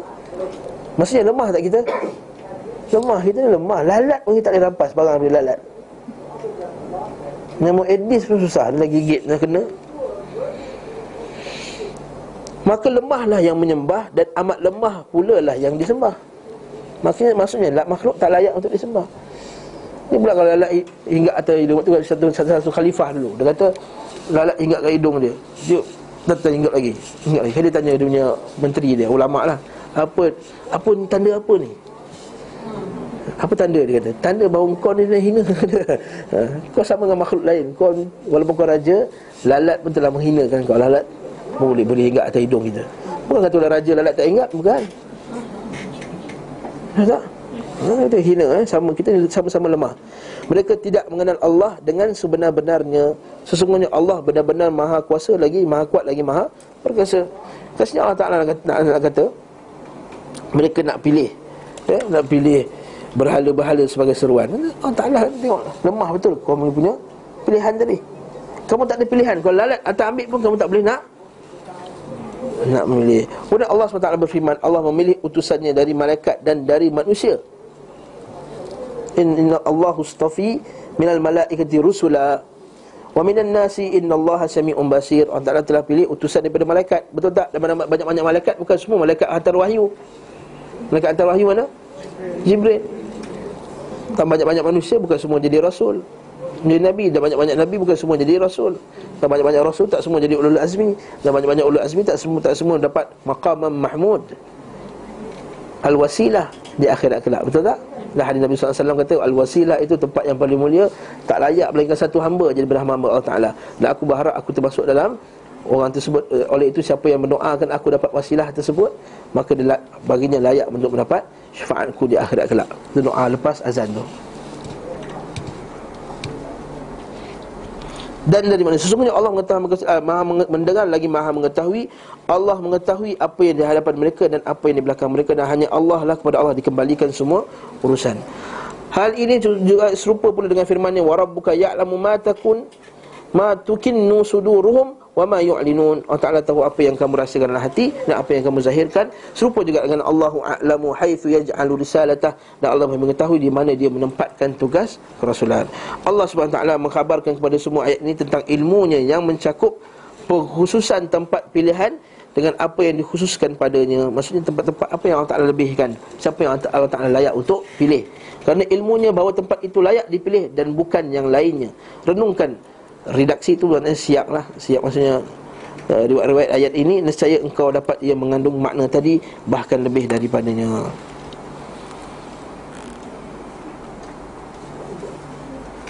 Keenam bahawa ayat itu disebutkan sebuah sudah firmannya dan ingatlah hari di waktu Allah menyeru mereka seraya berfirman apakah jawapan kalian terhadap para rasul? Ni akhirat kelak nanti. Allah Taala akan tanya kita semua ni apa yang kau telah buat macam mana kamu telah sahut seruan rasul? Ha. itu bukan tanya betul kita kata bukan urusan kita nak tanya perbuatan Allah. Kita yang akan di soal tentang perbuatan kita. Sibuk Allah Ta'ala boleh nampak Tak boleh nampak ni apa Kita percaya beriman je lah. Sibuk Allah Ta'ala bukan atas arash Kita Allah Ta'ala terima je lah. Yang yang disibukkan kita ialah Kita ni ikut cakap Allah Kita ikut cakap Allah ni Dan ingatlah di hari waktu Allah menyeru mereka Saya berfirman Apakah jawapan kalian terhadap para rasul? Maka gelaplah bagi mereka segala macam alasan pada hari itu. Kerana itu mereka tidak saling tanya menanya Adapun orang yang bertaubat dan beriman serta mengerjakan amal saleh, semoga dia termasuk orang-orang yang beruntung dan Rabbmu menciptakan apa yang dia kehendaki dan memilihnya. Wa yakhtar.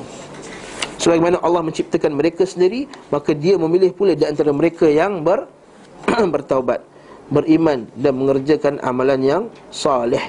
Mereka pun menjadi pilihannya di antara hamba-hambanya dan yang terbaik di antara penciptaannya. Pemilihan ini kembali kepada hikmahnya dan ilmunya kepada siapa yang layak Bukan berdasarkan pilihan orang-orang musyrik tersebut Dan usulan mereka Maha suci Allah Daripada apa yang mereka persekutukan Lepas kejap, satu minit Penat kan? Terima kasih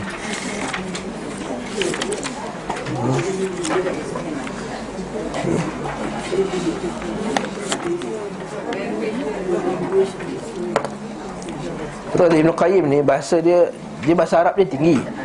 Orang yang baca dalam bahasa Arab pun pening, dia terjemah bahasa Melayu, bahasa Indon pula tu lagi dah dua kali pening. Ha, bahasa Indonesia tu. Dua kali terjemah Ha? Dua kali terjemah. Ha, Dua kali terjemah lah. Ha. Sebab dia nak baca bahasa Arab tu Lepas tu dia nak fahamkan makna dia Kemudian dia nak terjemahkan ke dalam bahasa Indonesia. Oh tu ha. Okey. Lepas tu kalau baca sendiri orang tak faham lah. Redaksi tu siap. Maksudnya cara ayat tu di- dibawa. Atau ayat-ayat lain. Ha. Redaksi ni kita boleh juga kata Syawahid ayat-ayat lain. Ha, Siap. Hmm.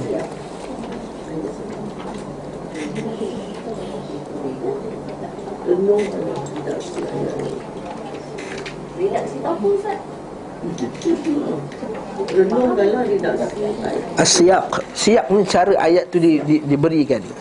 Bahasa Arab tu siyaq Sin ya alif ta.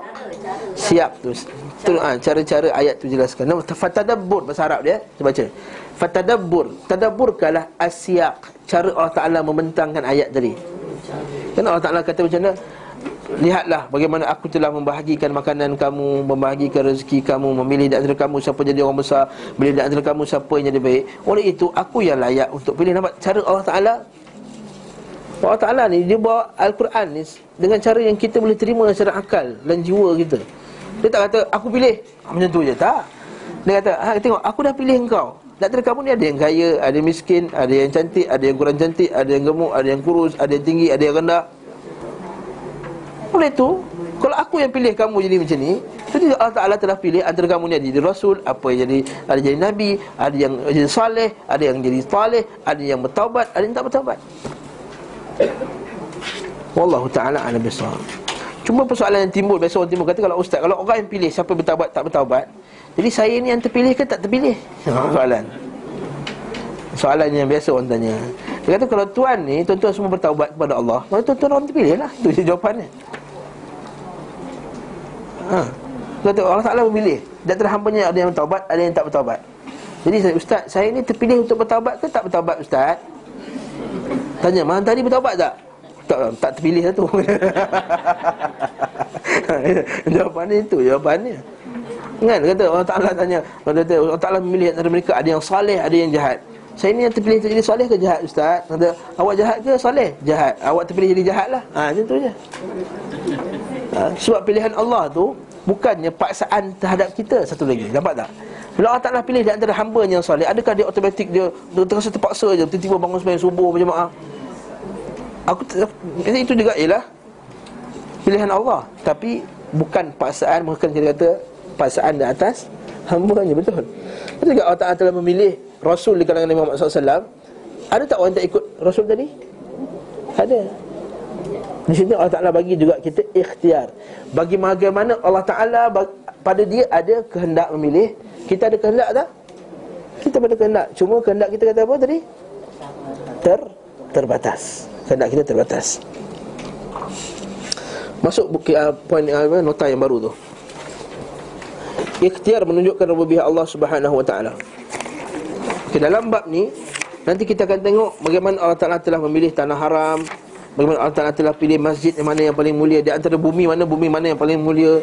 Dalam banyak bumi itu binaan-binaan mana yang paling mulia di antara bulan bulan mana yang paling mulia, waktu mana waktu mana yang paling mulia. Ah cantik bab ni.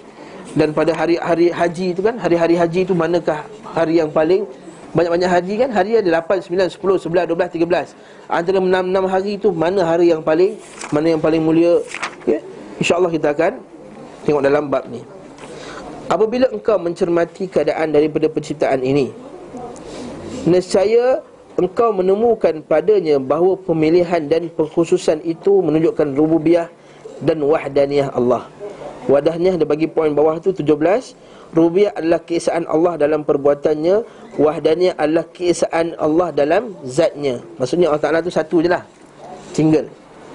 Kesempurnaan hikmah Ilmu Dan kudrah kekuasaannya Bahawa dia adalah Allah yang tidak ada sembahan selain dia Tak ada sekutu baginya yang mencipta sebagaimana ciptaannya Memilih sebagaimana pilihannya Dan mengatur sebagaimana pengaturannya pemilihan, pengaturan dan pengkhususan yang tampak pada alam ini merupakan tanda paling agung mengenai rububiyahnya.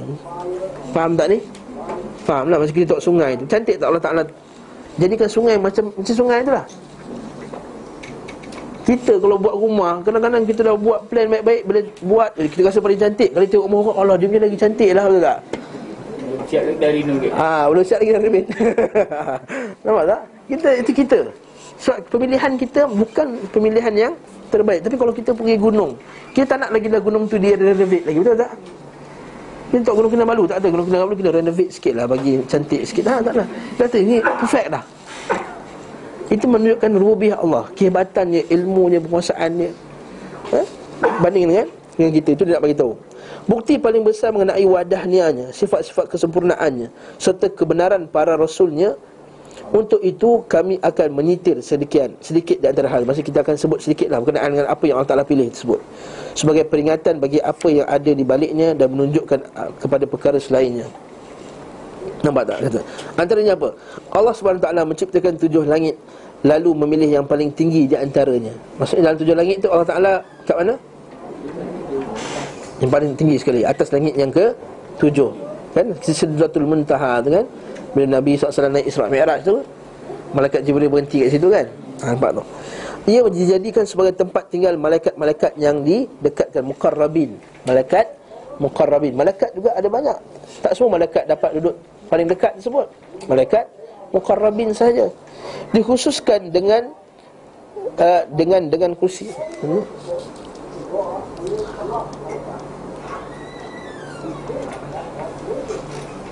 Dan dia mengkhususkan Buang satu dengan. Tu Dan dia khususkan dengan apa pula? Dengan kursi dan arasnya. Maksud langit ketujuh tadi Ada pula atas dia Kursi Lepas tu ada pula Arasnya atas kursi tadi Serta dijadikan sebagai tempat Bagi siapa yang dikehendaki Di antara ciptaannya Maka ia memiliki keistimewaan dan keutamaan atas langit-langit yang lain. Ha, ini pemilihan dari segi langit. Sekiranya tidak ada keistimewaan in, lain kecuali kedekatan dengan Allah Subhanahu wa taala, nescaya hal itu sudah cukup sebagai keistimewaan bagi. Maksudnya dalam banyak-banyak langit, langit mana paling istimewa? Langit ketujuh. Sebab apa? Padanya tempat tinggal malaikat yang hebat-hebat, padanya ada kursi, padanya ada arasy atas dia dan dia paling dekat dengan Allah Subhanahu wa taala. Itu kata Ibnu Qayyim. Kalau tak ada langit, tak ada tak ada tak ada tak ada kursi, tak ada arasy, tak ada sidratul muntaha, tak ada malaikat, dia tetap paling afdal sebab dia paling dekat dengan Allah Subhanahu wa taala. Pengutamaan dan pengkhususan ini meski terdapat kesamaan menteri bagi langit-langit itu walaupun nampak dari segi mungkin langit itu semua sama. Merupakan dalil sangat jelas yang menunjukkan kesempurnaan kurdah kuasaan kudrah, kekuasaan dan hikmahnya dan bahawa Allah mencipta apa yang dia kehendaki serta memilihnya. Maksud dia kata apa? Walaupun langit itu dari segi fizikal dia mungkin semua sama. Tapi disebabkan dia tu lebih dekat dengan Allah Maka dia terpilih ha? Jadi kalau kita baca kitab ni Kita akan dapat kenapa Ibn Qayyim sebut benda ni Sebab nak tahu nanti kan Siapa yang ikut sunnah Nabi ni Yang bila Allah Ta'ala pilih terbaik Maka dia lah yang paling dekat dengan Allah SWT akhirat kelak. Ha? Dalam nanti kita akan tengok dalam cara makanan Cara pernikahan, cara pergaulan, cara apa semua ni Yang Allah Ta'ala telah, telah pilih itu yang terbaik. Bila kita buat yang terbaik-terbaik semua ni Kita akan jadi lebih dekat dengan Allah Walaupun dari segi hakikatnya kita semua sama Kita daging, kulit, apa semua sama. Rupa pun sama, hidung. Tapi dari segi kedekatan sebenarnya Kita lebih dekat dengan Allah Subhanahu Taala. Itu ni nak beritahu sebenarnya. Mukadimah, mukadimah ni. Contoh lainnya adalah pengutamaan Allah terhadap syurga Firdaus Dan syurga-syurga lainnya. Memberi keistimewaan dengan menempatkan arasnya di, di atas atap syurga tersebut. Banyak-banyak syurga Syurga paling tinggi syurga Firdaus. Dan atas syurga Firdaus aras Allah Subhanahu wa taala. Dalilnya bawah tu hadis nota kaki 18 tu. Disebutkan dalam Sahih Bukhari. Dalam kitab Zadul Ma'ad ni ada lebih daripada 300 ribu hadis.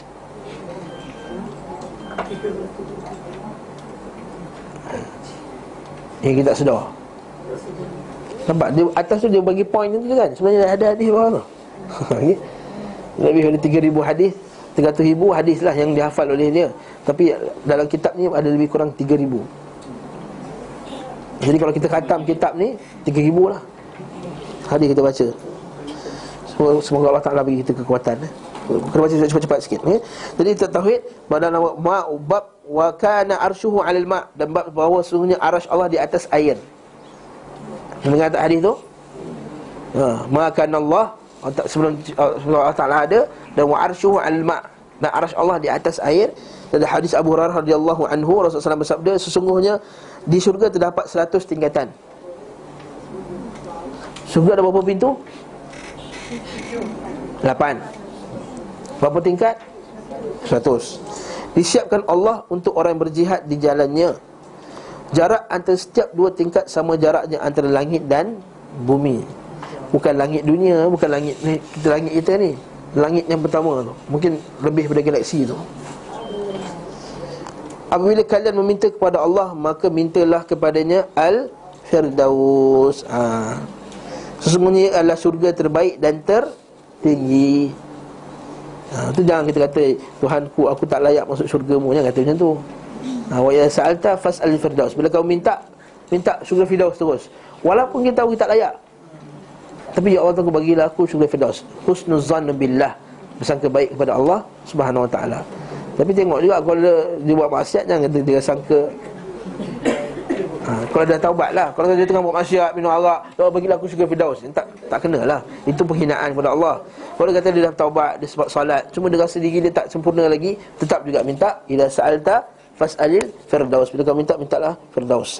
Di atas arash Rahman Dan darinya memancar sungai-sungai surga. Maksudnya daripada syurga Firdaus tu Turun sungai-sungai pada syurga-syurga yang yang lain dalam sebagian asar disebutkan sungguhnya Allah SWT menanamnya dengan tangannya dan memilihnya untuk yang terbaik di antara penciptaannya.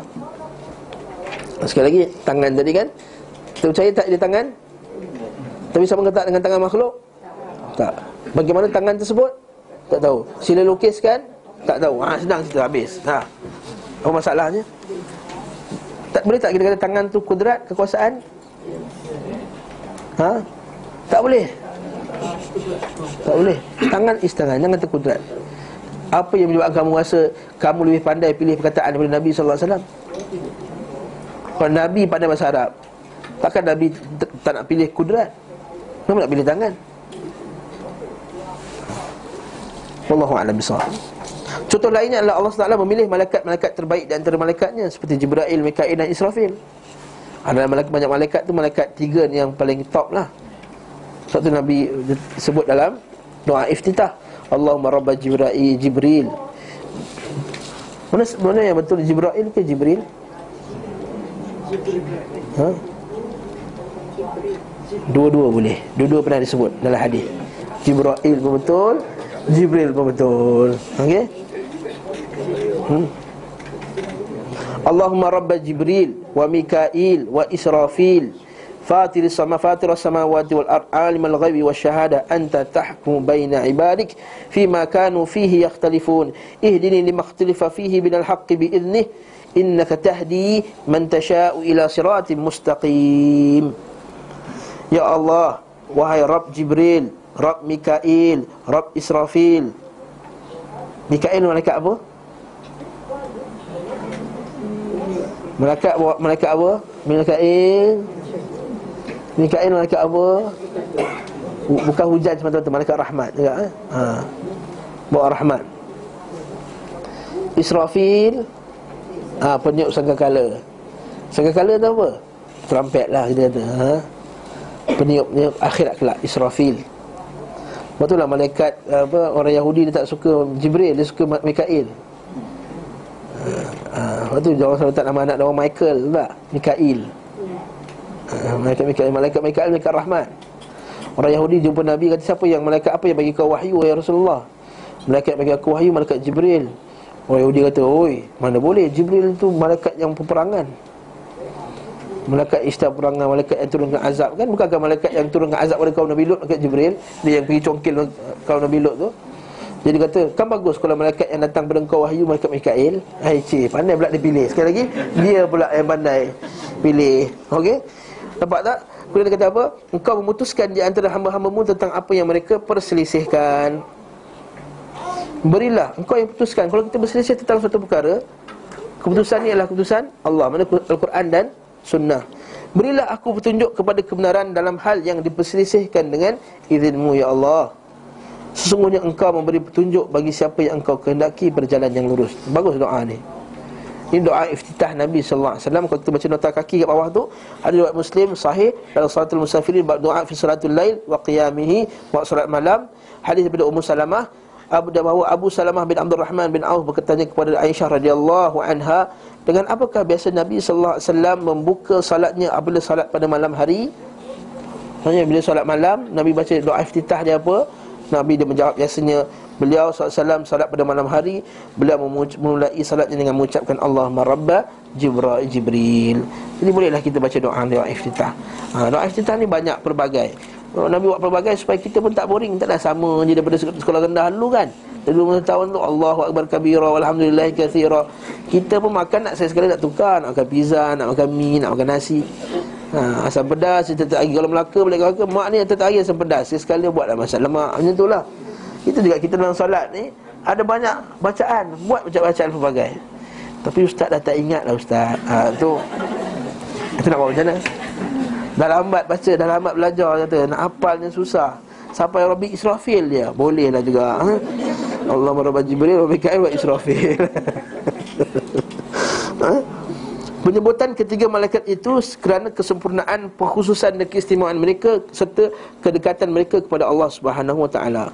Betapa banyak malaikat selain mereka di langit. Betul tak? Amma ya'lamu judula rabbika illahu tak diketahui jumlah malaikat berapa banyak namun tidak disebutkan kecuali mereka bertiga. Jibril penyampai wahyu yang merupakan sumber kehidupan hati dan ruh. Ah kita baca cantik tak?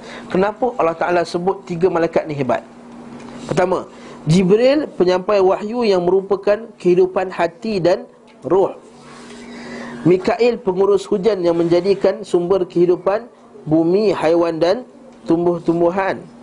Sedangkan Israfil peniup sekekala yang bila dia meniupnya maka dengan izin Allah tiupan itu menghidupkan orang-orang yang mati. Nampak tak? Pada tiga-tiga malaikat ni memberi kehidupan. Ya, maksudnya dengan roh hidupnya hati. Dengan hujan hidupnya badan dan dengan akhirat tadi kehidupan yang kekal kekal abadi. Sebab tu Allah Taala sebut tiga malaikat ni, kehebatan tiga malaikat ni. Demikian pula, okey bab Rasul pula. Sikit lagi lah. Eh. Allah SWT memilih para nabi di antara anak keturunan Adam alaihi wassalatu wassalam. Mereka memilih berjumlah 124 ribu nabi, betul? Ini sahih. Namun Allah lalu Allah memilih para rasul dan antara nabi itu yang berjumlah 313 rasul. Ini betul juga. Tapi tak ada kena mengena dengan Askar Abu Ya Asy'ari dulu. Dia ada 313 orang. Ha, okay? Dia tak ada kena mengena lah. Sebagaimana tercantum dalam hadis Abu Dhar Yang dikutip oleh Imam Ahmad dan Ibn Hibban dalam sahihnya Apa hadis tersebut? Nampak? Alhamdulillah. Bersyukur kita kepada pentahkik kitab ni. Dia bawa hadis tu dia letak dalam nota kaki. Tak payah kita pergi buka cari. Mari kita baca bawah tu. Hadrat Ahmad Mustad dan Sanad dapat tiga perawi yang lemah. Tentang Ibn Hibban ha, secara panjang lebar dan sanad terdapat Ibrahim bin Isham Al-Ghassani Abu Hatim Nasta'ini dia adalah pendusta maksudnya hadis ini lemah lah.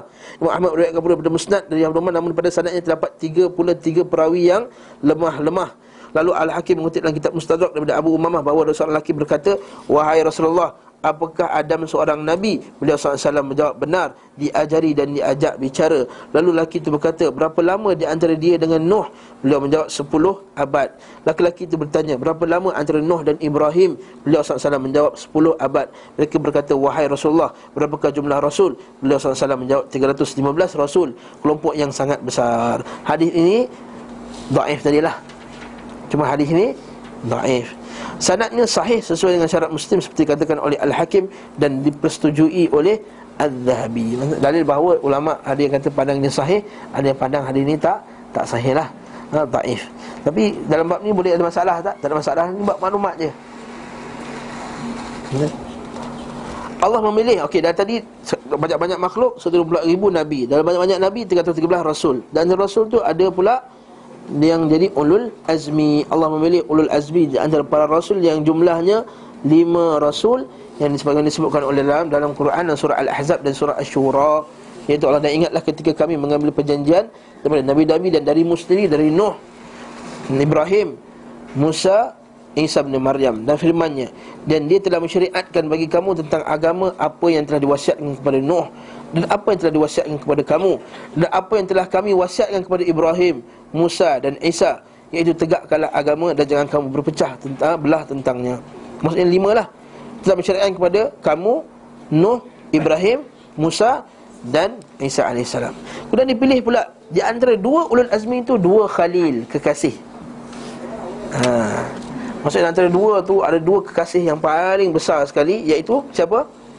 Nabi Ibrahim dan Nabi Muhammad sallallahu alaihi wasallam. Sebab tu Nabi Ibrahim dia juga digelar sebagai Khalil, Khalilullah. Dan juga Nabi Muhammad juga walaupun tak dapat gelaran Khalilullah tapi dia diklar dalam hadisnya, "Lau kuntum muttakhidan khalilan lattakhatu Abu Bakar Khalil walakin ukhuwatul Islam." Kata Nabi sallallahu alaihi wasallam, kalau aku nak jadi ambil kekasih yang paling aku sayang sekali Nescaya aku akan ambil Abu Bakar sebagai kekasih yang paling aku sayang Tapi aku antaranya ialah ukhuwah Islam je Ukhuwah Islam Yang Khalil aku kekasih aku yang paling besar ialah Allah Subhanahu Wa Taala. Soalan, boleh tak kalau kita cakap kat kekasih kita anta khalili? Boleh tak? Bunyilah dia jiwang dengan suami dia ke Atau misalnya Ya Khalili, Ya Khalili Haa, kat rumah Lepas dia tak panggil abang lah Khalili Haa Suami kata kau ada lelaki lain ke? Khalili bukan Khalili kekasih Boleh tak? Dari segi hukumnya tak salah dari segi hukumnya tak salah. Ha? Sebab kata sebab banyak para sahabat radhiyallahu anhum seperti Abu Zar dan juga Abu Hurairah kata ausani khalili. Kekasih aku itu Muhammad SAW telah wasiatkan ke aku supaya jangan tinggalkan tiga benda kan? Jangan jangan tinggalkan puasa tiga hari sembahyang witir sebelum tidur. Apa lagi? Ha? Allahumma eh, bukan kan Semain duha, salat duha ya Hasan. Barakallahu fikum. Tiga.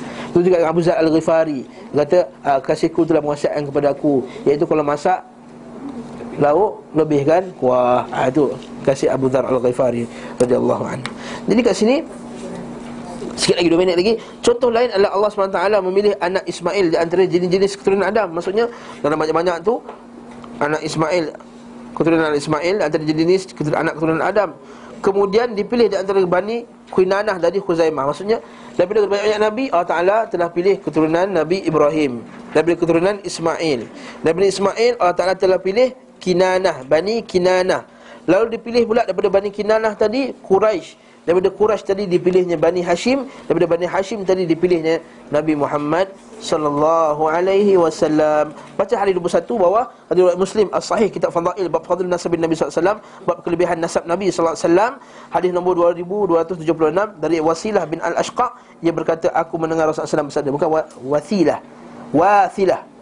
Wasilah namanya. Panjangkan wa tu sa tu sa bin Al-Ashqa dia berkata aku mendengar Rasulullah SAW bersabda Sesungguhnya Allah Ta'ala telah memilih Kinanah di antara keturunan Nabi Ismail. Lalu Allah Ta'ala memilih Quraisy di keturunan Bani Kinanah Dan memilih Bani Hashim di keturunan Bani Quraisy Dan kemudian memilihku di antara Bani Hashim. Maksudnya apa? Allah Ta'ala telah pilih yang terbaik Dari keturunan Nabi Sallallahu Alaihi Wasallam. Wallahu Ta'ala alam Nanti kita akan tengok lagi. Banyak lagi pilihan. Jadi langit, syurga, manusia Kita akan tengok lagi. Manakah yang paling afdal di kalangan makhluk Allah Subhanahu wa taala. Kitab yang sangat baik, sangat bagus, sangat menarik untuk kita baca. Insya-Allah kita sambung lagi pada minggu hadapan باذنillah taala. Subhanakallahumma bihamdika asyhadu an la ilaha illa anta astaghfiruka wa atubu ilaik. Wa sallallahu ala Muhammad wa ala alihi wa sahbihi wa sallam tasliman katsira birahmatika ya arhamar rahimin. Wassalamualaikum warahmatullahi wabarakatuh.